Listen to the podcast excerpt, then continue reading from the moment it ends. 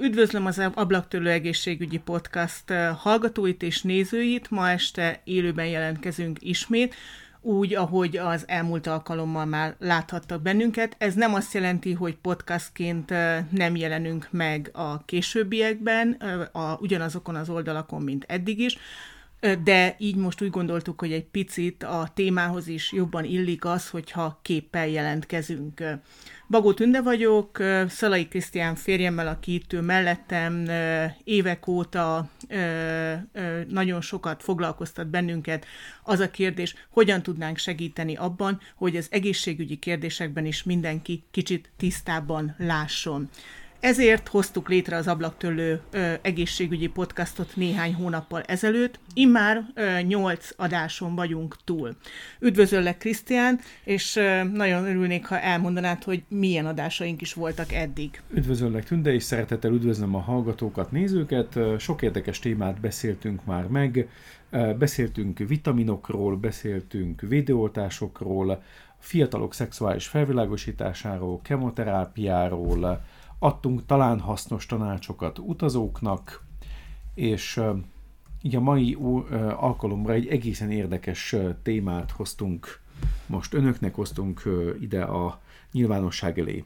Igen, nem említetted ö, azt a területet, pont azt az egyet, ami egyébként a podcastok között nagyon népszerű is volt, és ami a te ö, területed, és ez, ez a mai estéhez kapcsolódik, ugyanis... Igen, ugyanis ez a patológia volt, én patológus szakorvos vagyok, tehát egy diagnosztikai, mikroszkópos diagnosztikai ágban dolgozom, és azért gondoltuk a mai órát, hogy ma szintén egy másik előadást, előadást. Igen, ez kicsit tanáros volt, tehát a mai előadást egy olyan témáról vezetnénk be, ami szintén diagnosztika, és én ezt el kell mondanom a kedves nézőnek, amikor még az egyetemen hát már a vége felé járt a képzés, és hát el kellett volna dönteni, hogy milyen szakterületet választ az ember magának, hol szeretne dolgozni.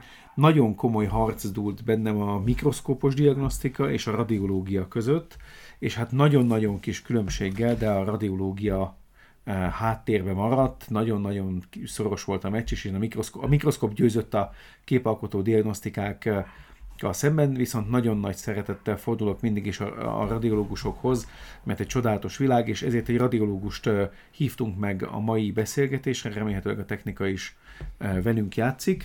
Igen, szerintem ne is húzzuk tovább az időt. Én úgy látom, hogy dr. Gyevnár Zsuzsanna a vonalban van, és hamarosan be is tudom őt léptetni, remélhetőleg hanggal és képpel.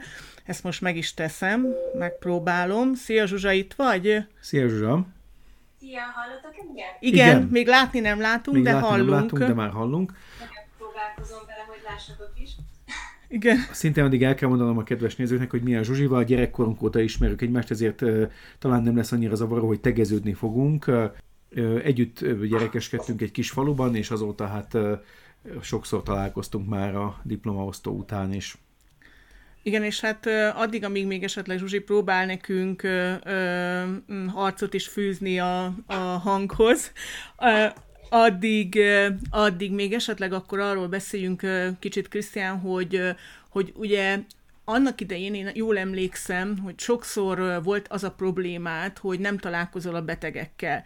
És mondtad, hogy ez a diagnosztikai szakmákban egy nehézség, ugye leginkább a, a patológián és a, a, azért a, a radiológián is, nyilván ugye a laborokban is ez egy mm, problémás, de, de azért például a radiológián ezt majd a Zsuzsi valószínűleg megcáfolja, vagy, vagy alátámasztja, hogy azért van erre lehetőség, hogy te azért eljátszottál emiatt esetleg azzal a gondolattal, hogy a radiológiával is jó lenne foglalkozni? Igen, igen én nekem nagyon hiányzik a, a beteg kontaktus.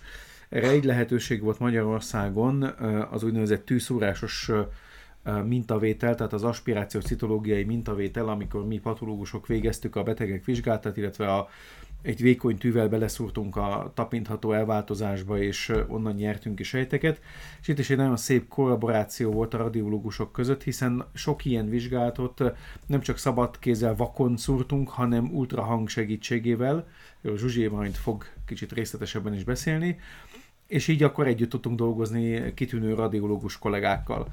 Igen, ez, ez, a, ez, ez egy olyan ér volt a radiológia mellett, hogy talán azt kéne választani, de végül is aztán egyéb faktorok miatt a mikroszkóp nyert. Lenne egy olyan kérdésem, Krisztián, hogy hogy azért a, a radiológiával kapcsolatosan nagyon sokszor fölmerül ö, bennünk az, az a probléma, és erről majd még azért az előadás során, vagy az el, a beszélgetés során is ki fogunk térni, hogy ugye a szó, az, hogy radiológia, az, az olyan, olyan rosszul hangzik, amiatt, hogy esetleg káros lehet ez ránk Igen. nézve. Igen, hát ugye, ugye a radiológia, ugye a rádió, radioaktivitás, tehát ezeket lehet így belehallani, hát ez azért ez részben igaz, részben nem, tehát ez egy, ez egy kicsit megtévesztő nomenklatúra, megtévesztő nevezéktan. Sokkal jobban hangzik a képalkotó vizsgálatok, hiszen ez egy összefoglaló, hiszen a Zsuzsitól fogjuk hallani, hogy bizony igen szerteágazó diagnosztikai ágról van szó, aminek, hát mint minden orvosi tevékenységnek lehetnek veszélyei, lehetnek olyan hatásai, ami, ami, ami kellemetlen, tehát ugye az az alapelv, hogy a, a várható haszon az sokkal több, mint az esetleges okozott mellékhatás vagy kellemetlenség. De valóban maga a radiológia szó az elsőre egy kicsit olyan, olyan ijesztőnek, Ijesztőnek ijesztőnek hangozhat.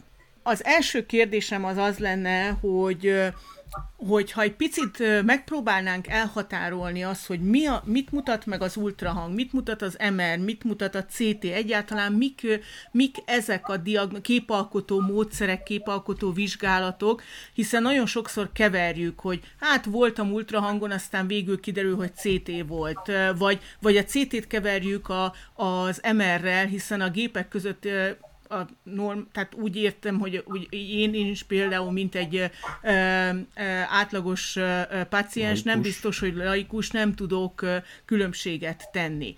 Hogyha egy kicsit erről beszélnél nekünk, akkor annak örülnénk. Így van, általában nagyon konfúzus ezek körül. Azt lehetne elmondani egy első körben, hogy az alap, a hagyományos radiológiai módszerek, az a röntgen és az ultrahang. Ez a kettő volt először. Röngen az általában ugye azt szoktuk mondani, hogy félünk tőle, mert egy ionizáló sugárzást használ.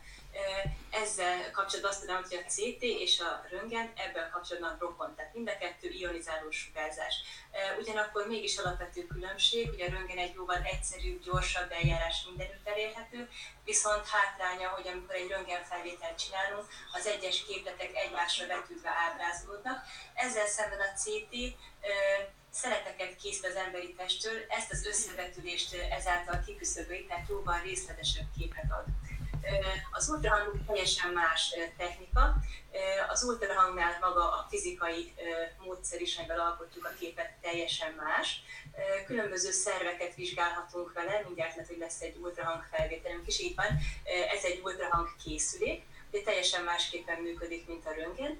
Nem használ ionizáló sugárzást, ezt nagyon fontos azért elmondanunk, mert hogy terhességben is például kiválóan alkalmazható, tetszés szerint ismételhető, és nincsen jelenleg semmilyen ismert kimutatható káros hatása. Bocsáss, Ugyanakkor bocsáss meg, Zsuzsi, egy pillanatra ennek nagyon örülök, hogy ezt mondod, mert mi hallottunk ilyen hát kicsit furcsa híreket, hogy a, a terhességben ritkítják ezeket az ultrahangos vizsgálatokat a káros hatások miatt a nőgyógyászok. Igen, igaz, ez, ez igaz, ez itt Németországban jelent meg egy rendelet, hogy most már csak háromszor lehet uh, ultrahangot, uh, ultrahangvizsgálatot készíteni a terhesség során, tehát uh, ami eddig gyakorlat volt, hogy anyuka bármikor elmehetett ugye ahogy növekszik a kis magzat, nyilván nagyon sokan ezt szerették volna akár ilyen háromdimenziós rekonstruált képen, ugye az első fényképek a gyerkőcről, ugye erre ultrahangere lehetőséget ad, és ezt sokan csinálták, és aztán jött a, a, a rendelet, hogy hát ez nem, ezt nem szabad, és csak háromszor, én nagyon sok nőgyógyásszal beszéltem, mivel teljesen meglepett ez a dolog, hiszen én is úgy tudtam, nem, nem radiológusként ugyan, de úgy tudtam, hogy hát az ultrahangnak pont az az egyik nagy csodája, hogy semmilyen mellékhatása nincs, és erre hoztak egy törvény idézetet, hogy a, a különböző sugárzások, ideértve az akusztikus sugárzást, hogy az ultrahang az hanggal működik, ugye, aznak a védelmében nem szabad már ezeket a vizsgálatokat ütre-főre csak úgy ismételgetni. Én ezt megmondom őszintén orvosként nem értem. De akkor te is megerősítetted, hogy nincs mellékhatása nem tudunk egyelőre igazolt káros mellékhatásról. Valóban, tehát fizikai behatás az történik, tehát valamilyen energiát kell közölnünk a testtel, uh-huh. de mhm. ennek nincsen igazolt genetikai károsodást okozó hatása. Hasonló a helyzet az MR-rel is, bár azt kell mondjam, az MR-nél az első három hónapban, tehát az első trimeszterben relatíve kontraindikáció van, de kellően indokolt esetben, nyilván itt mindig a haszon és a kockázat becslés napon el lehet végezni az MR vizsgálatot, amennyiben muszáj. Igen. Ugye az első hónapja a terhességnek az, ami genetikailag meghatározó, és, és ez, a, ez az érzékeny időszak tulajdonképpen a terhesség során. Ezt követően az MR vizsgát elvégeztet, és az ultrahang pedig nyilván uh, indokolt esetben, de, de ismételhető. Uh, aztán amit nagyon fontos még elmondanunk, uh, a CT vizsgálatnál, hogy a CT vizsgálat során nagyon-nagyon gyakori, hogy kontrasztanyagot használunk. Tehát az emberek nagyon sokszor félnek, mert hogy allergiás reakciót válthat ki. Egy kicsit meg kell nyugtatnom az embereket, valóban ismertek az allergiás reakció, de ez teljesen eltérő attól, mint amikor az embert a bevásárló központ, központban éri. Itt egy felkészült személyzet van, aki mindig közbelép azonnal, és, és el tudja hárítani ezeket a következményeket. Most bocsáss meg, én itt rögtön kérdeznék így a, a fogadatlan provokátorként a hallgatók nevében, hogy mit, mit jelent az, hogy kontrasztanyag? Tehát miért, mitől függ az, hogy kell ezt kapni a betegnek? Tehát mit várhatunk? Miért jó az neked, mint radiológusnak, hogy a beteg kontrasztanyagot kap? Az egyes szervek, az egyes elváltozásokat jóval könnyebben elkülöníthetővé teszi egy kontrasztos CT vizsgálat, mint egy natív CT vizsgálat. Amit tudnunk kell még a kontrasztos CT vizsgálatról, hogy a betegnek mindig egy friss vesefunkciós értékkel kell érkeznie, hiszen ez a kontrasztanyag a későbbiekben kiül a szervezetből, ez az ürülés pedig a vesén át történik, tehát, hogyha a, ves, a jelentősen beszűkül, akkor a beteg nem kaphatja meg ezt a kontrasztanyagot. Mérsékelten beszűkült vesefunkció esetén pedig a radiológus fogja mérlegelni, hogy mennyi a haszon és mennyi a kockázat, amit a kontrasztanyag adásával nyilván nyerhetünk. Ja. MR-ben is van kontrasztanyag, a CT-ben lévő kontrasztanyag az iodot tartalmaz, az MR kontrasztanyag pedig gadoliniumot, itt is ismertek az allergiás reakciók, de extrém ritka.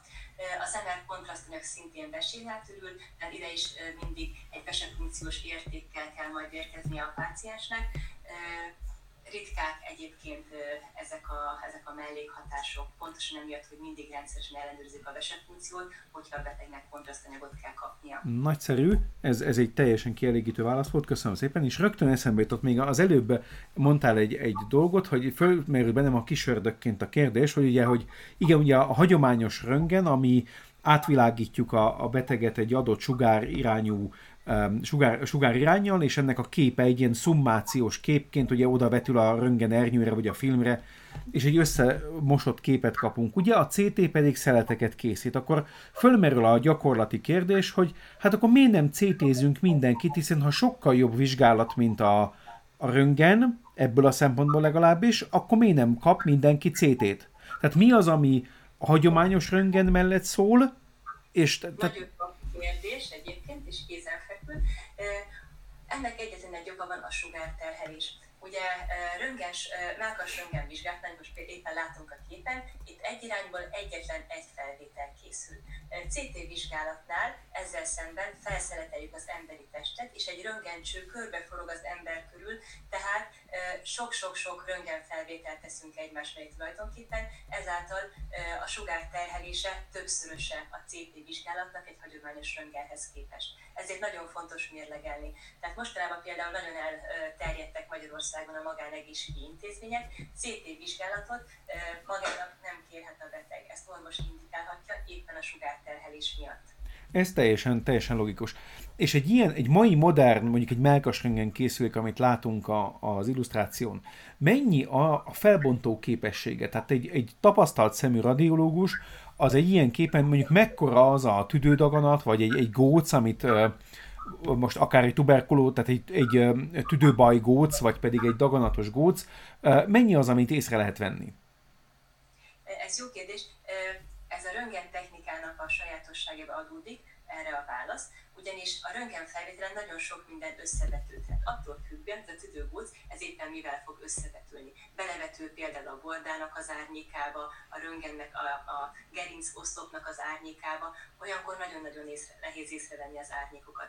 A perifériás gócokat ilyen 3-5 mm között már azért észre szoktuk venni. Uh-huh. Hát az egy egészen jó, hiszen ugye majd lassan meg fogjuk említeni, ez biztos, a kedves hallgató, aki már, aki már hallotta a több podcastomat, már sejtheti, hogy nekem egy veszőparipám a, a szűrővizsgálatok kérdésköre, illetve pontosan a daganat megelőzés kérdésköre. Tehát de, nyilván de még azért annyira ne ugorjunk előre. Igen, csak itt mondom, hogy ezt csak így előrevetem, így, hogy erről majd fogunk szólni, és majd ott helyreáll a rend, hogy miért kérdeztem ezt. Igen, én azért, azért tovább mennék ezen a témán. Ugye itt elkezdtünk most a röggenről beszélni. Sokáig csak ugye a röggent ismertük mondjuk az én gyermekkoromban, és, és utána jött a többi sokkal részletesebb képalkotó módszer. Hogyha visszatérünk egy picit erre, Zsuzsi, amit elkezdtél, hogy röggen és ultrahang, és akkor utána a többiről egy picit, ha mondanál mm, pár mondatot. Így van, tehát a röntgenvizsgálatnak ugye pontosan ezért, mert egy régi módszerről van szó, régen nem volt más, csak ez. Tehát mindenre szinten a, röng, szinten a röngent használtuk. Azáltal, hogy megjelentek ezek a fejlettebb képalkotó módszerek, az indikációs kör meglehetősen beszűkült. Ugyanakkor még ma is van létjogosultsága a röntgennek, pontosan azért, mert jó, elérhető és mindenütt ott van. Tehát sürgősségi esetben hogyha nincsen idő, mondjuk kívánni az időt a CT-re, az MR-re, akkor nagyon egyszerűen meg lehet vizsgálni egy melkast, ki lehet zárni mondjuk egy lég mellett, egy csonttörés, vagy akár szűrő jelleggel a melkas röntgenvizsgát. Tehát ebből a szempontból ma is van létjogosultsága a röntgennek. Az ultrahang vizsgálatnak hasonlóak az előnyei, szintén mindenütt ott van, mindenütt elérhető, gyors, és nyilván ugye itt még ionizáló sugárzás sincsen, ugyanakkor ennek is vannak hátránya és vannak korlátai. A legnagyobb korlátja az ultrahangnak, pontosan magának a képalkotó módszernek a sajátossága azon, hogy nem látunk vele mindent. Tehát csont mögé, gázok mögé nem tudunk belátni. A csont leárnyékolja az ultrahangot, a csonttal árnyékolt területekre pedig nem kerül ultrahang, tehát azok a területek rejtve maradnak. Szintén rejtve maradnak mondjuk a bélgázok mögötti területek, tehát én nem látok be a belek mögé ultrahanggal, tehát mondjuk egy gázos hasnál borzasztó nehéz maga az ultrahang vizsgálat, és akár korlátozott értékű is lehet. Itt egyébként, amit most látunk, ez egy, egy ultrahang felvétel, ez egy etekő, amit látunk, az a nagy fekete kis, ilyen ovális kis, az maga az epehója, és benne az epekő, és látjuk mögötte a hangárnyékot, ami egy fekete sáv formájában jelenik meg. Oda nem jutott már ultrahang. Tehát, hogyha az epekő mögött elbújt valami, azt én már nem fogom látni az ultrahanggal. Értem, értem. Viszont, ha jól tudom, ezt is ki lehet azért egy kicsit játszani, hogy ha mozgatod a fejet, tehát akkor ugye szintén ugye... Igen, igen, igen, de a bélgázokat nagyon nehéz tessék uh-huh. vagy ha ott vannak. És hogyha mindenütt ott vannak. Uh-huh. Igen. És van-e az ultrahangnak olyan uh, olyan problémája, vagy olyan, olyan, ha jól tudom, ugye ezt még amikor jártam emlő, emlőtumoros betegeket szúrni ultrahang vezérléssel, hogy bizony van egy mélységi határértéke is az ultrahangnak, tehát bizonyos szövet mélységbe már nem tud belátni. Ez igaz? Igen, ez így van. Különböző frekvenciájú vizsgálófejeket használunk hogy az alacsonyabb frekvenciával mélyebbre tudunk lelátni, de a kapott kép az kevésbé részletgazdag. Van úgynevezett lineáris fejek általában magasabb frekvenciával működnek, ezekkel a felszínesebb struktúrákat tudjuk vizsgálni, ezek részletesebb képet adnak, de nem látunk vele mélyre viszont remekül alkalmas mondjuk egy pajzslilik vizsgálatára, hiszen a pajzslilik az a bőrfelszínhez közel helyezkedik el, és a pajzslilikről nagyon jó és részletes képet tudunk ö, kapni. Ráadásul, ha van benne egy góc, akkor ultrahang vezérelve akár bele is szúrhatunk, és tudunk belőle szövettani anyagot nyerni. Így van, ez nekem egy rutin feladat volt, vagy nagyon gyakori feladat volt Kaposváron, illetve itt is van ilyen, csak sajnos itt már nem mi végezzük a mintavételt.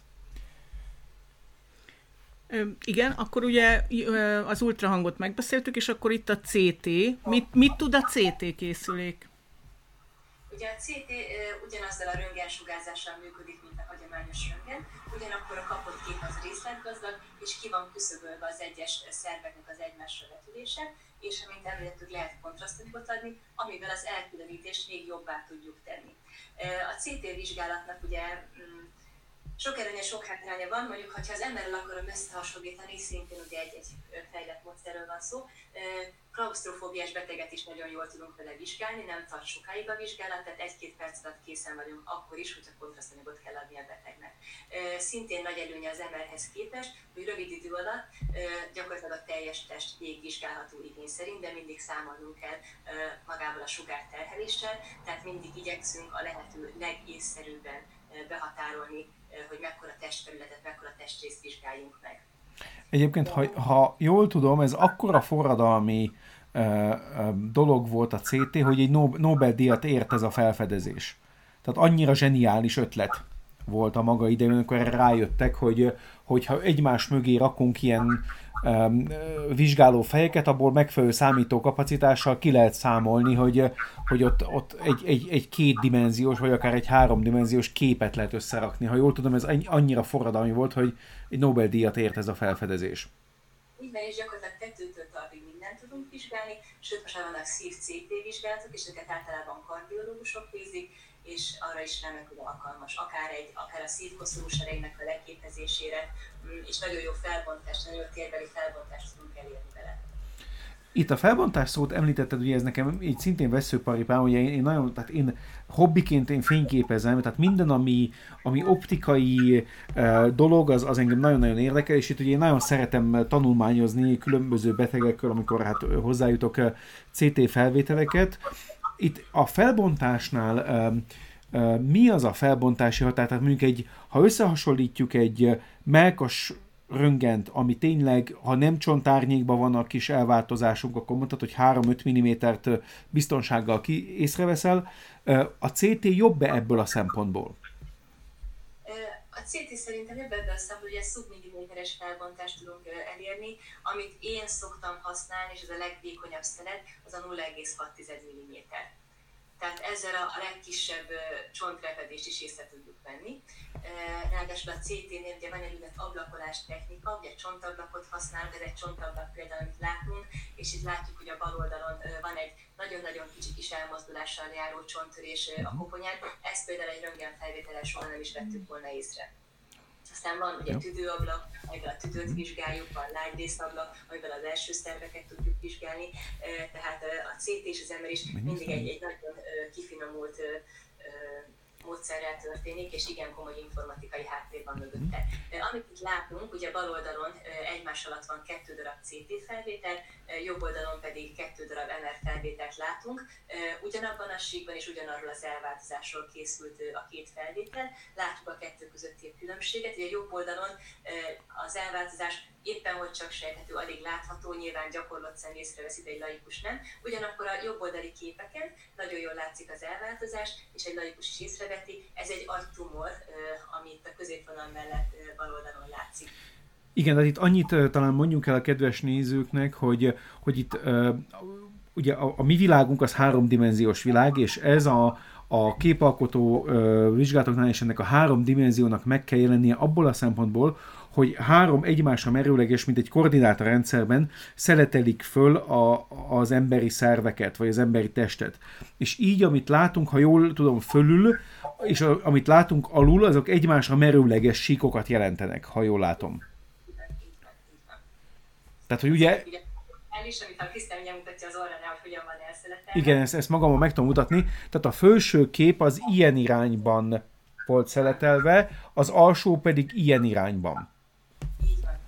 Igen, ezt esetleg, hogyha megengeded, még egyszer megmutatjuk, mert lehet, hogy így nem tudom, hogy mennyire látszottunk, majd most fogja Krisztián Igen, egyszer. tehát én annyit tennénk, tehát ugye mit nem látjuk most. Csak a, még egyszer igen, tehát hogy a, a, ezek a kiberendezések, ezek három irányban, három térben szeletelnek. Tehát az egyik irány az, mint hogyha így szeletelnék föl a, az embert, a másik az ez, a harmadik pedig ez így hátrafelé. És ebből a három dimenziós, három háromszor kétdimenziós fényképlapokból, hogy így mondjam, egy gyakorlott radiológus össze tudja rakni térbe az elváltozás nagyságát és méretét.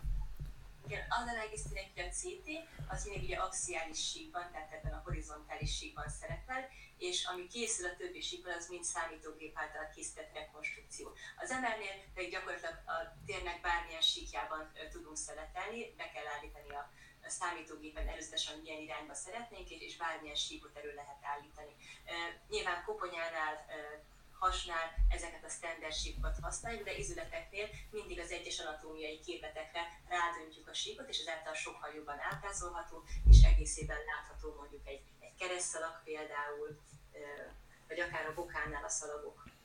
Ja igen, én most túléptem, mert megnéztem, hogy esetleg van-e olyan kép uh, itt uh, nekünk, amit tudunk mutatni még, de ugye itt már daganatokat uh, uh, hoztál nekünk ezeken a fotókon, mint a, a hasnyálmirigy fejben, illetve egy tüdő áttét, uh, vagyis tüdőben lévő áttét, daganat áttétet. Igen, ugye itt ezen a felvétel, ez egy, egy, egy, egy tüdőablakkal készült felvétel. Igen. Ugye maga a sütét, ami fekete uh, alul, az maga a tüdő, és benne a két fehér folt maga az áttét, és hogyha átmegyünk ezekre a hasi CT felvételekre, akkor mindjárt mondtam, tehát fölül látható ugye a natív felvétel, ami tehát kontrasztanyag adása nélkül történt, és látható alul a kontrasztanyag adás után készült felvétel, látszik, hogy sokkal kontrasztosabb, sokkal jobban elkülönül maga az elváltozás, és ez a radiológusnak sokszor nagy segítség. Ugye itt a, a, tehát a nézők kedvéért ugye a, a daganat itt középen, tehát hogyha alulról néz, az alsó képre talán ott részletgazdagabb, látunk egy ilyen halvány szürke ovális valamit, az a májnak a szelete, és attól amellett van egy um, kör, majdnem kör alakú, kicsit sötétebb terület, az ott a hasnyálmirigy régiója, és ott van valami, aminek nem kéne ott lenni.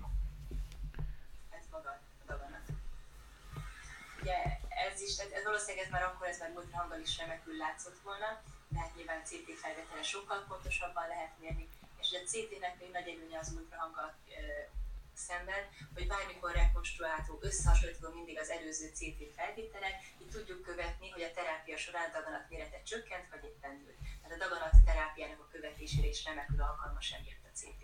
Így van, hiszen ugye nagyon nagy előnye ennek a technikának, hogy ezek ugye digitálisan elhajtott képek, tehát ezen mérni lehet ezt, sőt, ha jól tudom, a CT tud olyat is, hogy meg tudja mérni az adott területnek a sűrűségét idézőjelbe, tehát el tudja dönteni, hogy az a folyadék, ami ott van, az mondjuk vér, vagy pedig has, hasűri szabad folyadék, és nem azt mondom, hogy víz, mert ez így pontatlan, de, de talán érthető a kedves hallgatóknak, hogy mit akarok kifejezni. Ha jól tudom, ez, ez erre is alkalmas ez a technika igen, jól tudod, hogy ezt denzitásnak nevezzük, tulajdonképpen a CT-nél a röntgensugárzás gyengítésnek a mértékét mérjük, ez egy, ez egy szám, ez egy számérték, ezáltal összehasonlítható akár az előzővel, akár hasonlító más képletekhez képest, tehát nagyon ö, jól definiálható, hogy az adott képlet az mit tartalmaz, vért, zsírt, levegőt, változást, akár messzet. Ez az ML szemben ez előny, mert az ML az mindig relatív, tehát ott nincsen egy abszolút érték, amit mérhetünk, ott mindig csak viszonylagos, tehát mindig viszonyítunk valamihez. Itt látjuk egyébként a képen az ML felvételt, ugye felépítésében abban különbözik a CT-től, hogy a CT az egy gyűrű, ez pedig egy cső, hogyha ezt így ö, szabad így mondani, és ebbe a csőbe fektetjük bele a beteget, ami sokszor azért problémát is okoz, hiszen ez egy eléggé szűk cső, bele fektetjük a beteget, az MR vizsgálat az hangos, ez nagyon sokaknál szorongást válthat ki. És akkor itt mondjuk, Bocsáss meg, mondjuk is el a, a kedves hallgatóknak, hogy miért, mi ez a cső, tehát miért kell egy csőbe feküdni, és miért hangos, tehát igen, hogy igen, egy picit a, a kicsit, hogy oldjam a, a hangulatot is, azért elmesélem, hogy én amikor először mentem az MR-be, akkor nem vettem észre, hogy ez, a, ez cső. Tehát én azt gondoltam, hogy ennek nem lukas a vége, hogy úgy mondjam, hanem zárt. És végig az volt az, volt az érzésem, hogy én oda be vagyok zárva, és ez, ez nagyon-nagyon rosszá tette a bentlétet. A, hangot, a hangtól el tudtam tekinteni, itt Németországban egy elég jó fülhallgatót használnak, gondolom Magyarországon is, és, és, és hát ez úgy, úgy nem, az nem volt probléma, de ez az zárt érzés, az nagyon rossz volt, és akkor utána természetesen, amikor már kijöttem, akkor rájöttem, hogy hoppá, hát ez egy cső, és valahogy ez egy picit megnyugtatja az embert, de, de ha úgy jól tudom, erre is már vannak majd módszerek, erről majd mindjárt beszélünk, csak vissza is adom a szót, akkor, hogy hogyan is működik az MR, mi is a jelentősége, mert azt hiszem, hogy ez is egy elég forradalmi ö, találmány. Igen. Abszolút, igen. Jelenleg azt kell hogy ez a csúcs technika, nálunk uh-huh ez egy, ez egy hatalmas nagy mágnes tulajdonképpen. Ugye éppen ezért nem is szabad bevinni az emelt szobába mágnesesztő tárgyakat, hiszen azonnal magához rántja maga ez a hatalmas nagy mágnes, és elég nehéz lesz onnan kihozni, ha már egyszer magához rántotta. Ez relatíve egy szűkcső valóban is nagyon gyakori a klaustrofóbia, és hangos is az MR. Ugye azért hangos az MR, mert különböző grádienseket használunk, ezeknek a grádienseknek a hangját halljuk mi MR vizsgálat közben. A klaustrofóbia oldására nyilván hivatott egyrészt a fülhallgató, néha kellemes zenét kapcsolunk be a betegnek, amit sokszor maga választhat ki, illetve van egy másik lehetőség, akkor, hogyha a beteg abszolút nem képes befeküdni ebbe az áttemerbe. Ugye vannak már nyitott temerek is. Ugyanakkor azért nem terjedtek el olyan nagy mennyiségben ezek a nyitott emerek, mert ezek általában alacsony térerejű emerek. Mit jelent ez?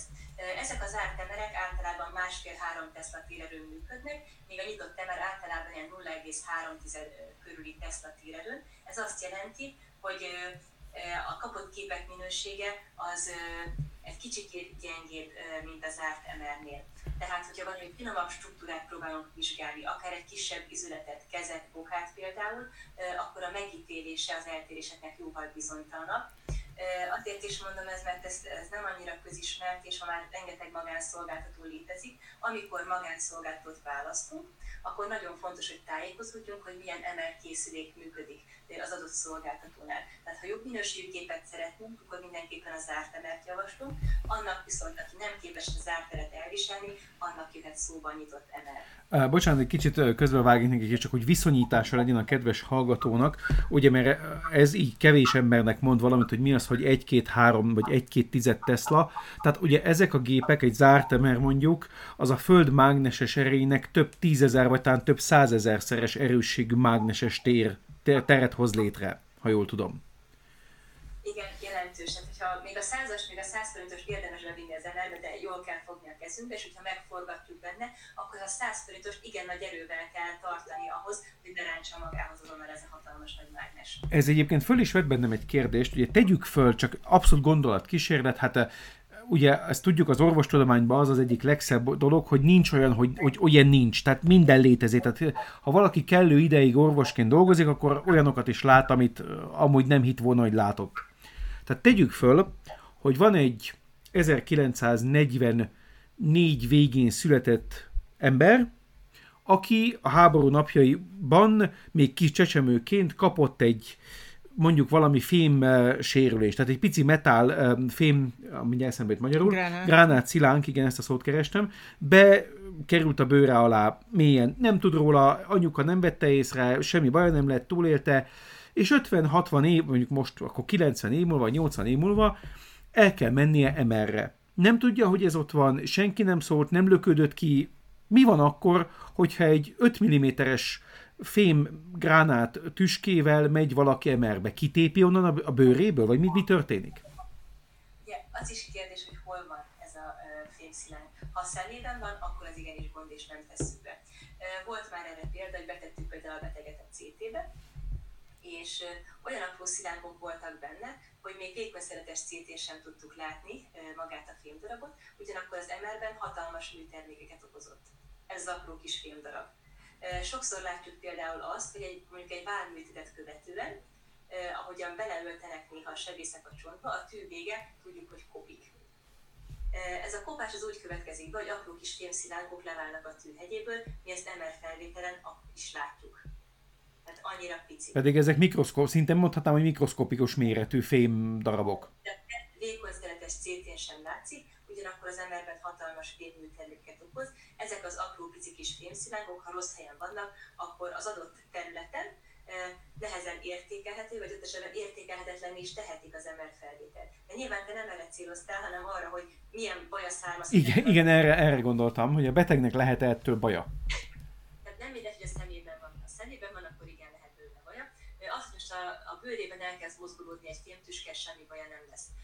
Van olyan is esetleg, hogy be van építve maga a fém a testbe, és nem tudjuk, hogy emerezhető. Ma már szoktunk erről írásos papírt kérni, hogy akkor kérjek az operáló intézetből. Tudjuk, hogy ez nem mindig működik. Ilyenkor mindig az radiológus ott helyben értékel, hogy vállaljuk-e a kockázatot vagy sem. 2000 óta már csak olyan filmeket ültetek be az emberi testbe, amik mágnesezhetők, tehát ember kompatibilisek, ezeket a betegeket bátran be lehet fektetni az ember készülékbe. Általában ortopédiai műtélet követő 6 héten belül azonban ekkor sem javasoljuk az MR vizsgálatot. Uh-huh. Még szokott gondot okozni ez a pacemaker, Ugye vannak már olyan pacemakerek, amik átprogramozhatók, ilyenkor kardiológus átprogramozza az MR vizsgát előtt ezt a pacemaker, hogy ne legyen gondja a betegnek, elvégezzük az MR vizsgálatot, visszamegy a kardiológus, és visszaállítja a pacemakerét, és megyünk tovább. És ö, egyébként ö, mm, fogszabályzónál is problémát jelent, mert ö, nekem most van fogszabályzóm egy ö, egészségügyi probléma miatt, és, ö, és ö, bizony kellett csinálni mert és hát ö, nem volt éppen túl sikeres. Eleinte azt mondták, hogy jó, csináljuk meg, mert nem, nem jelent gondot, a nyaki, tehát nyaki gerincnél nem jelenthet gondot, aztán végül elég sok mindent kitakart, vagy Igen, nem tudom, hogy mondhatnám ezt. Tehát, hogy... Igen, ez egy gyakorlatilag egy homogén mágneses tér, relatíve homogén, és gyakorlatilag teljesen inhomogén teszi bármilyen fém jelenléte Igen. az ennek a mágneses teret, és lehetetlené teszi a képalkotást. Ez nem is mindig attól függ, hogy mekkora maga a fémanyag, függ a fémanyag mérete mellett annak a geometriájától is. Uh-huh. Tehát mhm. minél szabálytalan a maga a fém, annál nagyobb lesz körülötte a műtermék. Ez érdekes, igen. igen ez Említettük ezt a bezártság dolgot, és hogyha ha jól emlékszem, akkor pont ezután a fotó után egy nyitott emer jön, ami, ami azért már, már ezt a érzetet elég jól kivédi, ha jól érzékelem. Igen, de amit említettem, a kapott képek minősége nem mérhető össze egy zárt uh-huh. Igen. Erre azért vigyázunk, amikor, amikor emert választunk maguknak. A bezártságért egyébként főleg ugye állami lehetőség van azzal kiküszöbölni, hogy elaltatjuk a beteget, sőt gyerekeket mindig altatni szoktunk, hiszen szükség van néha egy kisbabánál vagy 5 éven alatti gyereknél is arra, hogy MR vizsgálatot végezzünk. Az MR vizsgálatnál nagyon fontos, hogy végig mozdulatlanul feküdjünk, hiszen ha belemozdulunk, akkor nem egy kép lesz rossz, hanem gyakorlatilag az összes. Igen. Tehát nagyon hogy ezt az időt, ezt mozdulatlanul kell eltöltenünk. Nyilván egy három éves gyerek még nem tud ennyire kooperálni, tehát őket általában elaltatjuk hozzá. Igen. És minden felnőtteket is eladhatunk egyébként energivizsgálathoz. Igen. És akkor tulajdonképpen, hogy mire is használjuk az MR-t, erről egy kicsit, hogyha beszélnétek. Ez így, csak annyit, még, még hadd tegyek hozzá, mert át, folytatod Zsuzsi, hogy még, hát nem is tudom, hogy hanyad éves, talán igen, a harmad, negyed éves koromban, tehát az már, hogy már régen volt, akkor már volt Pécsen, én Pécsre jártam, vagy te is Pécsre jártál, akkor már volt Pécsen MR és egy kis, kis színes hír, hogy hát nekem akkor kezdődő migrényeim voltak, és hát a neurológus kolléga az rögtön elzavart MR-re, és amit most lát, tehát az a kép, amit most lát a kedves néző is, tehát ez egy ilyen ebbe a vízszintes síkba elfelezett emberi fej tulajdonképpen, ezt én ott megláttam, hogy ez ilyen, és mondtam a radiológus kollégának, hogy nekem ebből kell egy ilyen nagyméretű, egész nagy nyomat, akkor még ilyen nem digitálisan, hanem valami, valami régi technikával úgy kellett megkérni az engedélyt a, a professzortól, hogy na hát ezt nyomtassuk ki, mert ez drága, de ez annyira elvarázsolt ez a, az a szinte anatómiai részletességű, tehát hogy így belelátni egy emberbe, egy élő, élő szervezetbe, hogy ez egyszerűen varázslatos. Igen, ugyanakkor azt is tudni kell, hogy az MR MR-ben nagyon sok állítható paraméter van, és ennek megfelelően tudjuk súlyozni a képet, hogy mit szeretnék látni. Tehát itt vannak T1, T2, PDF, stb. különféle szekvenciák, ezek pedig súlyozzák a képet, attól függően, hogy én mire, mire vagyok kíváncsi. Ez nagyon fontos. Ez Aztán azt jelenti, bocsáss meg, ez igen? azt jelenti, hogy mondjuk egy adott súlyozással mondjuk a csontszövetet, egy adott súlyozással a jelenetre mondjuk az agyszövetet, vagy mit jelentenek ez, hogy súlyozások? Mit, mit kapsz te ebből? Tehát miért jó ez neked? Az MR képalkotás tulajdonképpen a protonra épül. Ahol sok a proton, onnan jön a jel. Hol van sok proton? Nyilván a vízben. vízben. A tervezetnek a nagy része az víz. Ugye ez itt egy súlyozat felvétel, ugye látjuk a bőrlati zsírszövetet, hogy egy kis körvonalakat itt látunk itt a fej körül, az a bőrlati zsírszövet, ez itt sárga. Ugyanakkor például a folyadék ezen a súlyozat felvételen sötét. Ha most lapozunk egyet és megnézzük a következő képet, amit egy pillanatra látunk, ez itt egy gerinc, és látszik ott a gerincvevő folyadékot, az itt viszont már fehér, ez egy T2-sodott felvétel. Az egyiken sötét volt a folyadék, a másikon világos volt a folyadék, és nagyon sokféle súlyozás van még, ennek alapján pedig tudunk következtetni, hogy az adott szövetnek milyen a víztartalma, milyen a zsírtartalma, tehát tudjuk valamilyen szinten tipizálni is, hogy milyen szövet az ott lévő. Míg ez azért ugye ez, a CT-nél teljesen másképpen volt. Az MR-nek nagy előnye a CT-vel szemben, hogy jóval nagyobb a kontraszt felbontása. A térbeli felbontás ugyanakkor gyengébb, ezt, ezt fontos ezt, ezt hangsúlyozni. De nagyon-nagyon sok mindenre tudjuk használni. Nagyon részletgazdag a kapott kép. Tehát a központi idegrendszeri elváltozás, legyen a szó gerincvelőről, vagy porszkorongról, koponya emelről, hogy az agynak a különböző elváltozásait nagyon jól lehet látni. A fejnyak régiónak az elváltozásait, aztán a hasnyelmel, az időletek, a csontok, az izmok, mm, külön, különösen nagyon-nagyon jól használható egyébként az izületi diagnosztikában például ezt például egy MR, igen, nagyon jól látjuk, és az MR vizsgálat az egyetlen egy, amivel a csontvelő ödémát, a csontvelő bizonyot ki tudom mutatni, ami, amit ugye okozhat gyulladás, térfogló folyamat, tehát tumor, illetve magas sérülés is, ugyanakkor felhívja a figyelmet arra, hogy nekem hol kell keresnem a sérülést. Tehát az MR vizsgálat egyetlen, amivel bele tudok látni a csontba. Uh-huh. Ez tényleg varázslatos egyébként, mert ugye a csont az pont egy, hát ugye logikus, hogyha belegondolok, hogy ez egy, az egy tömöttebb szövet az emberben, tehát a su- röntgen sugarakat elnyeli, a CT szintén nem tud velem sok mindent kezdeni, viszont az MR akkor bele tud látni, és ez, ez csodálatos diagnosztikai lehetőség. És eszembe jutott még egy kérdés hozzád, hogy ha jól tudom, létezik olyan MR, hogy funkcionális MR. Erről tudsz egy pár gondolatot mondani? Van, a funkcionális MR elsősorban a központi idegrendszeri képalkotás, az agyvelőnek az elváltozásaiban használjuk. Ugye az agyban különböző pályák futnak, ezeknek a pályáknak a lefutását, pedig ez funkcionális, ez a traktográfia, de funkcionális MR-nek az a lényege, hogy az agyi aktivitás az változó a különböző területeken. Amelyik részét használjuk az agyunknak, annak más a véráramlása, annak megnövekszik az aktivitása, ezt az aktivitás növekedést tudjuk kimutatni hogyha például tervezünk egy idegsebészeti műtétet, van egy, az agyban egy térfoglaló folyamat, akkor ezzel meg tudjuk állapítani, hogy mondjuk hol van például a betegnek a beszéd központja, hol van a halló központja, és ezt az adott térfoglaló folyamat érinti-e, illetve mennyire kell vigyázni mondjuk a beszéd központra a műtét során. Ó, hát ez, ez, ez, is egy ez, nagyon fontos. Ez egy csodálatos dolog. Szóval ez, ez, ilyen, ez mióta van ez a taktográfia? Hány éve van ez a technika a gyakorlatban? Körülbelül.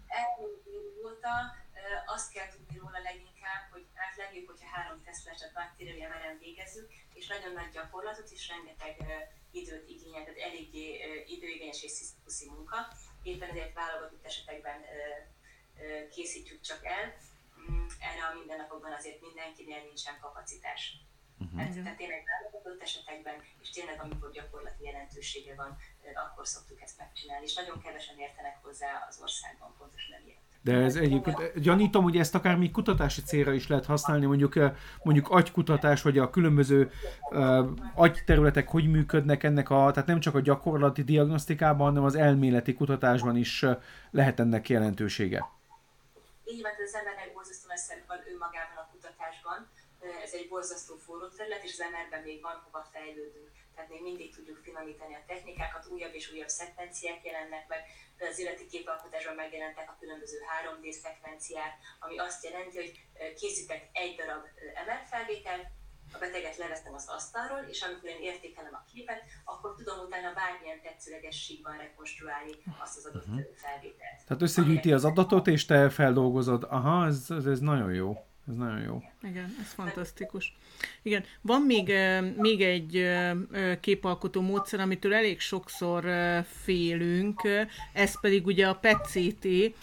Hogyha egy kicsit beszélnél nekünk arról, hogy, hogy tulajdonképpen kell-e félni attól, hogyha valaki PET-CT-re megy, mert sokszor azt mondják, hogy nem szabad, hogy elkísérje például a, az illetőt a, a terhes felesége, vagy, vagy lánya, vagy nem tudom, vagy olyanok, akik esetleg akiknek esetleg problémájuk lehet abból, hogy itt a PET-CT során keletkezik valamilyen fajta sugárzás, amit megkap a vizsgált beteg, és az rossz hatással lehet akár a környezetére is. Mi ebből az igaz? Ugye a PET-CT ez egy hibrid technika. Tulajdonképpen egy nukleáris medicinai módszer, PET-et ötvözzük a radiológiai módszerrel a CT, vagy a PET, az a pozitív emissziós tomográf, ez a nukleáris medicina témaköréhez tartozó képalkotó módszer tulajdonképpen, és ezt a kapott PET képet összevetítjük a CT képpel, egymásra vetítjük, vagy a felsőbbre látjuk a PET CT képet, és ennek a jobb oldalán a színes CT vezetett kép, az maga a PET CT kép, középen van a CT, és bal oldalon pedig a, a PET által kapott kép. Ez ezeket egymásra vetítjük, így elő a PET-CT. Hogyan készül ez? A beteg egy gamma-sugárzó izotópot kap, amiről azt kell tudni, hogy ez leggyakrabban egy FTG, ez egy cukormolekula, ami egyébként is előfordul a szervezetben, és ennek ezt megjelöljük egy radioaktív izotóppal, ez pedig a 18-as fluor. Ennek az izotópnak a fél életideje 110 perc, tehát kevesebb, mint két óra, ami azt jelenti, hogy két óra múlva ennek az izotópnak már kevesebb, mint a fele van jelen a betegben, és nagyon hamar kiürül belőle. Tehát tartós sugárzással nem kell számolni. Mire a beteg hazaér, valószínűleg már nem is fog semmennyire sugározni. Ezt követően, elkészül ez a PET kép, majd pedig elkészül a CT felvétel, és a kettőt pedig egymásra vetítjük, és egy funkcionális, illetve egy morfológiai képet kapunk, és ezt a kettőt vetítjük egymásra. Az alsó sorban látjuk, ugyanez nem csak CT-vel, hanem emellett is kombinálható. A PET-MR az még keresi a helyét a diagnosztikában, de mindkét eljárást alapvetően tumor diagnosztikára használjuk. Azért jó a PET, mert azokat a gócokat is láthatjuk vele, amiket esetleg CT felvétel során kevésbé vennénk észre, tehát sokkal könnyebb észrevenni. Magyarországon hiszem, hogy évente nagyjából 25 ezer petcépő vitelek történt. Egyébként most már évek óta ez beállt erre a szintre, valószínűleg a magyarországi igények. És ha jól tudom, ugye ennek a fő indikációs területe az, hogy daganat áttétet keresni. Tehát, hogyha mondjuk van valakinek egy, tegyük fel, emlő daganata, akkor mielőtt az onkológusok vagy onkosebészek nekiállnak operálni, ugye ki kell zárni, hogy van egy távoli áttét.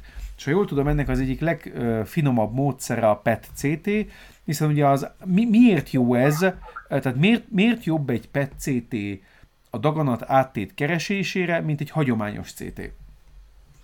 Azért, mert mutatja, hogy ez egy aktivitás, aktív kócokat mutat tulajdonképpen. Tehát lehet egy megnagyobb adat nyirokcsomó, anélkül, hogy az aktív folyamatot jelezne. Tehát azok a azok a gócok fognak úgymond világítani a PET felvételen, amelyeknek gyorsabb a metabolizmusa, már ez a gyors metabolizmus, ez a daganatgócokra jellemző. Tehát ez világítani fog, utána pedig rávetítjük a CT felvételre, ezáltal azt is meg tudjuk mondani, hogy az adott az a nyirokcsomó, a májban van, vagy a vérben lévő góc. Tehát tulajdonképpen egy funkcionális információt ötvözünk egy morfológiai információval. Így van, ezért is nagyon, én, én ugye a, a kedves hallgatónak ezt muszáj elmondani, hogy a, a daganatos betegek kezelésében egy nagyon fontos állomás, hogy úgy mondjam, az úgynevezett onkoteam, amit, vagy Magyarországon, ha tudom, onkoteamnek itt Németországban tumorboardnak hívnak, de ugyanaz a lényege. Itt beszéljük meg a daganatos betegek kezelését, és itt állandó szereplő az onkológuson kívül egy radiológus és egy patológus, és így értékeljük ugye a különböző leleteket, és itt ugye ez, ha most lefordítom összefoglalva, amit mondtál, ha jól értelmezem, hogy a kedves hallgató is képbe Tehát mondjuk, hogyha van egy emlő tumoros beteg, és van valahol egy tapintható nyirokcsomó, ugye az nem jelenti szükségszerűen azt, hogy ez egy áttétes nyirokcsomó. Hogyha egy ö, aktív áttét van benne, az PET-CT-n világít, ha pedig egy régi lezajlott gyulladás nyomaként ö, nagyobb az a nyirokcsomó, az pedig nem világít. Tehát ez, ez tudja segíteni az onkológus döntését. nagyon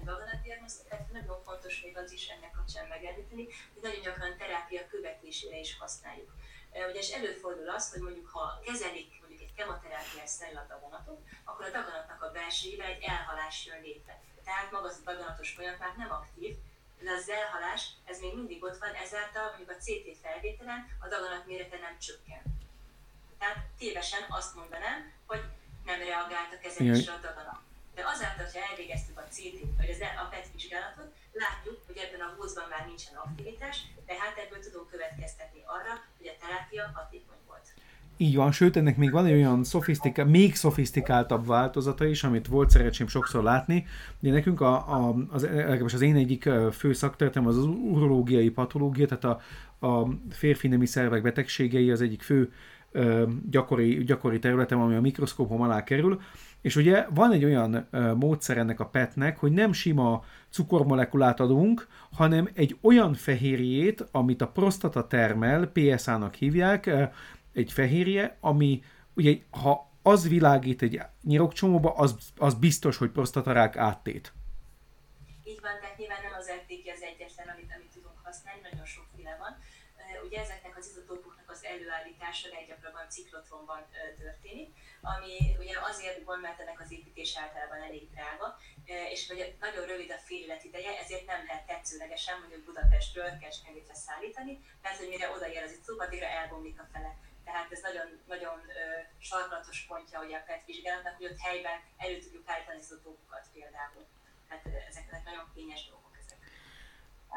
Igen, azt hiszem, hogy azért eléggé képbe kerültünk a képdiagnosztikával kapcsolatosan, viszont mi még az elején, amíg vártunk, hogy a, vártuk, hogy a technikai dolgok helyre jöjjenek, addig beszélgettünk egy olyan dologról, ami ugye a Krisztián veszőparipája, és ami miatt tulajdonképpen a podcast is létrejött, ez pedig a szűrővizsgálatok, van-e már erre lehetőség Magyarországon is? Tudjuk mi, hogy itt Németországban néha azért ez azzal a csúnya szóval élve nyögvenyelősen megy, ha szűrővizsgálat jelleggel szeretnénk menni CT-re vagy MR-re, holott a Krisztiánnak erről van egy meggyőződése, hogy miért is fontos, ezt mindjárt el is igen, mondja, igen. hogy szűrővizsgálat jelleggel járjunk CT-re, MR-re bizonyos időközönként, és akkor utána ehhez lesz majd egy kérdés. Igen, én ezt a kis, kis szentenciát minden egyes alkalommal elmondom, ugyanis ez egy, egy hát ez szabad kimondani, ami egy negatív élményem volt egy kollégával kapcsolatban, tehát az én orvosi meggyőződésem az, és nagyon kíváncsi vagyok, hogy te, mint, mint radiológus mit fogsz erre mondani, hogy igen, nyilván mérlegeljük, hogy itt ezeknek a vizsgálatoknak lehetnek mellékhatásai, de azért úgy gondolom, hogy így felnőtt emberként azért egy-két évente, két-három évente, mondjuk ez már megbeszélés kérdése, de menjünk el képalkotó vizsgálatokra, egyszerűen daganat szűrés céljából, ugyanis ezt muszáj egy kis szakmailag a kedves hallgatónak elmesélni. Ugye az onkológia, meg ugye az egész orvostudomány ugye zömmel statisztikai alapokon működik, tehát nagyon sok, ha nagyon sok beteget beteg utat követünk, és ezt rögzítjük, akkor levonhatunk belőle olyan következtetéseket, hogy mondjuk minél kisebb egy daganat, annál nagyobb eséllyel lehet meggyógyítani. És erre az, a kedvenc veszőparipám ez, mert ezt egy radiológusnak mondtam el, és, és utána egyetértettünk, mert problémázott a kollega, hogy minek foglalom én itt a helyet a betegektől, amikor nincsen semmi bajom, és elmondtam neki, hogy egy mondjuk másfél centiméter átmérőjű vesedaganat, itt a szövettani típusban nem menjünk bele, az most jelen nem lényeges, ugye ezt nem is látja annyira a CT, de nem is az a dolga, Szóval egy másfél centiméter átmérő daganatot, amit az urológus nagyon egyszerűen ki tud operálni, úgy, hogy a vese bent marad, tehát nem csonkoló műtét, csak a daganatot veszi ki, ennek a túlélési esélye mondjuk 100% vagy közel 100%. Mi viszont ez a daganat semmilyen panaszt nem okoz. Viszont egy nagy méretű 8 cm-es vesedaganat, ami már betör a vesemedencébe és vérvizelést okoz, vagy betör a vese vénába, vese gyűjtőérbe és távoli áttétekkel megszórja a szervezetet és fájdalmat okoz. Tehát magyarul vannak tünetek, annak a túlélési esélye a nulla felé konvergál mondjuk 5 év tekintetében. Tehát szűrjük ki időben a kicsi daganatot, vegyük ki gyorsan, a beteg meggyógyul, mehet vissza dolgozni, fizeti az adót az államnak, tehát szépen megdolgozza, megszolgálja az ő vizsgálatának a díját, mígsem egy előreadott betegségnél már sokkal drágább műtéteket és sokkal drágább eszközöket kell bevetni, és hát a gyógytart, gyógyulási esély az kétséges. Ez az én alapelvem a szűrővizsgálatokra, és nagyon kíváncsi vagyok, hogy te, mint gyakorló radiológus, mit látsz te ebből, mi, mi a véleményed? Igen, abszolút azt gondolom, hogy törődjünk magunkkal. Ez igaz a képalkotó diagnosztika, igaz az egy laborvizsgálatra, Ma jelenleg Magyarországon, ami elérhető és állami rendszerben elérhető, az a mammográfia. A mammográfiát 45 év felett szoktunk végezni, Természetesen, hogyha panasz van, akkor megcsináljuk korábban is, de olyankor két az eredménye, mert az emlő állománynak a felépítése, az összetétele, az az életkorral változik. Ugye egy fertilis korban lévő nő, egy fiatal nőnek nagyon tenz az emlőállománya azáltal, hogy mirigy állományt tartalmaz, azon belül pedig röntgennel nagyon nehéz elkülöníteni, hogyha daganat van, de természetesen megkíséreljük, és szükség esetén kiegészítjük ultrahangvizsgálattal is, vagy pedig MR vizsgálattal, mert emlő MR vizsgálatra is van lehetőség.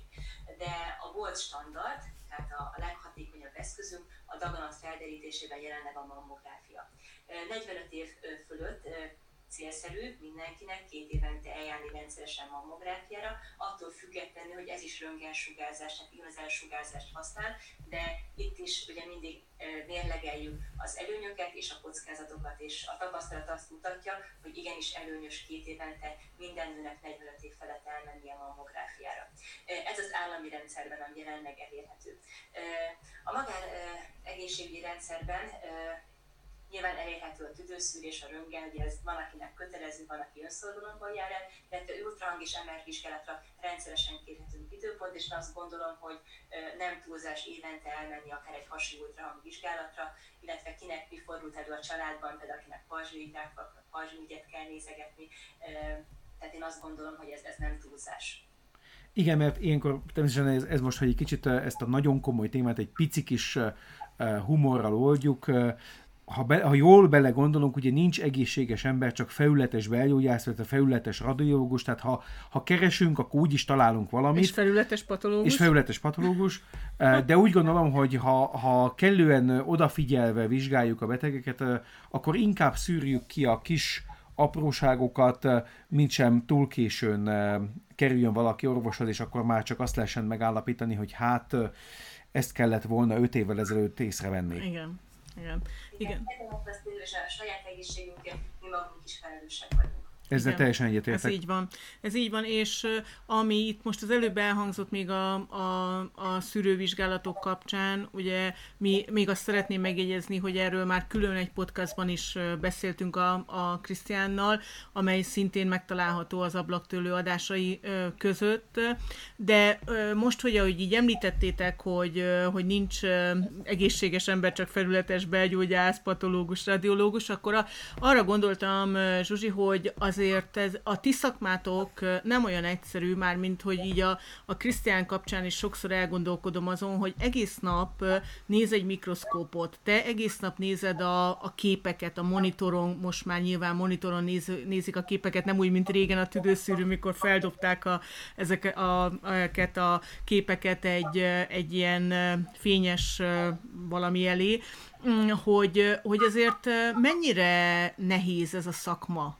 Te mennyire sablonos, mennyire, mennyire lehet, vagy, vagy kell vigyázni arra, hogy, hogy mondjuk napközben, azt tudom, hogy a Krisztián azért időnként csinál szüneteket, ilyesmi, mert hogy, hogy azért, azért összefolyhatnak a dolgok egy idő után. Igen, azt gondolom, hogy, hogy túl sokat... Hogy értsd a kérdést, tehát egy nézni. példát mondok, hogy én ezt mindig mondom, hogy amikor a, a 20. gyomorbiopszia után kell valami más nézni, tehát vagy, vagy olvasok valami újságot, vagy, vagy egy másik, tehát előveszek másik beteganyagokat, tehát mondjuk akkor emlőbiopsziát, vagy bármit, mert a monotonitás az nagyon veszélyes a, a mi szakmánkban. Tehát amikor a 20 ugyanazt látom, akkor elképzelhető, hogy a 21-nél elnézek valamit. Mennyire veszélyes ez a te szakmádban? Így van, belekergetett olyan hibákba, amiket egyébként nem vétettünk volna.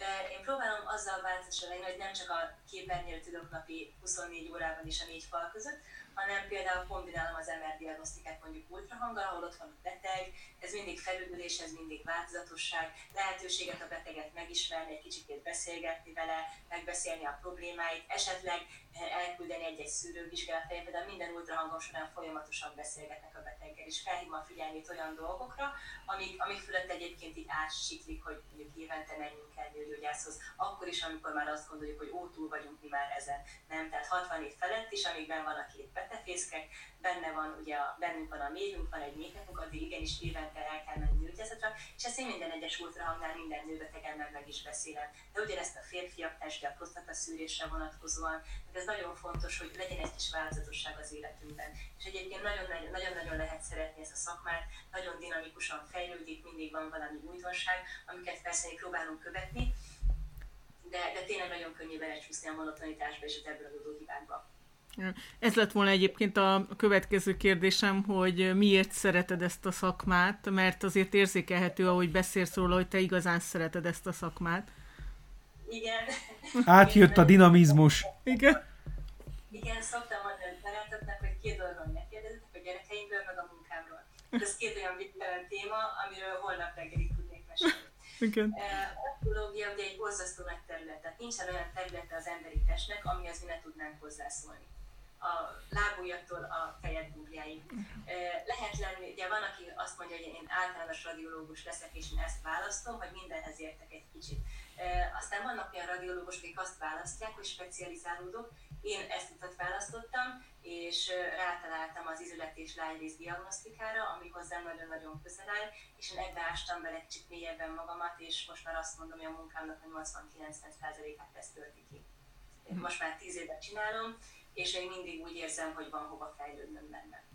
Ez szerintem mindegyik Igen. orvosi ágnál így van, mondjuk a legtöbb szakmánál is, de szerintem nálatok orvosoknál igen, és én úgy vettem észre, hogy az elmúlt 15 évben, mondjuk amióta például a Krisztián mellett is jobban követem, vagy közelebbről tudom követni az orvosi területeket, hogy ugrásszerű a fejlődés. Tehát, hogyha ha nem követné valaki, vagy nem figyelne oda, akkor bizony nagyon könnyedén lemarad, mert, mert nagyon, tehát lehet, hogy, hogy a, a az betegeknek, vagy, vagy azoknak, akik eljárnak vizsgálatokra, nem tűnik annyira föl, de bizony hihetetlen fejlődési vonalak bontakoznak ki itt akár egy évtized alatt is.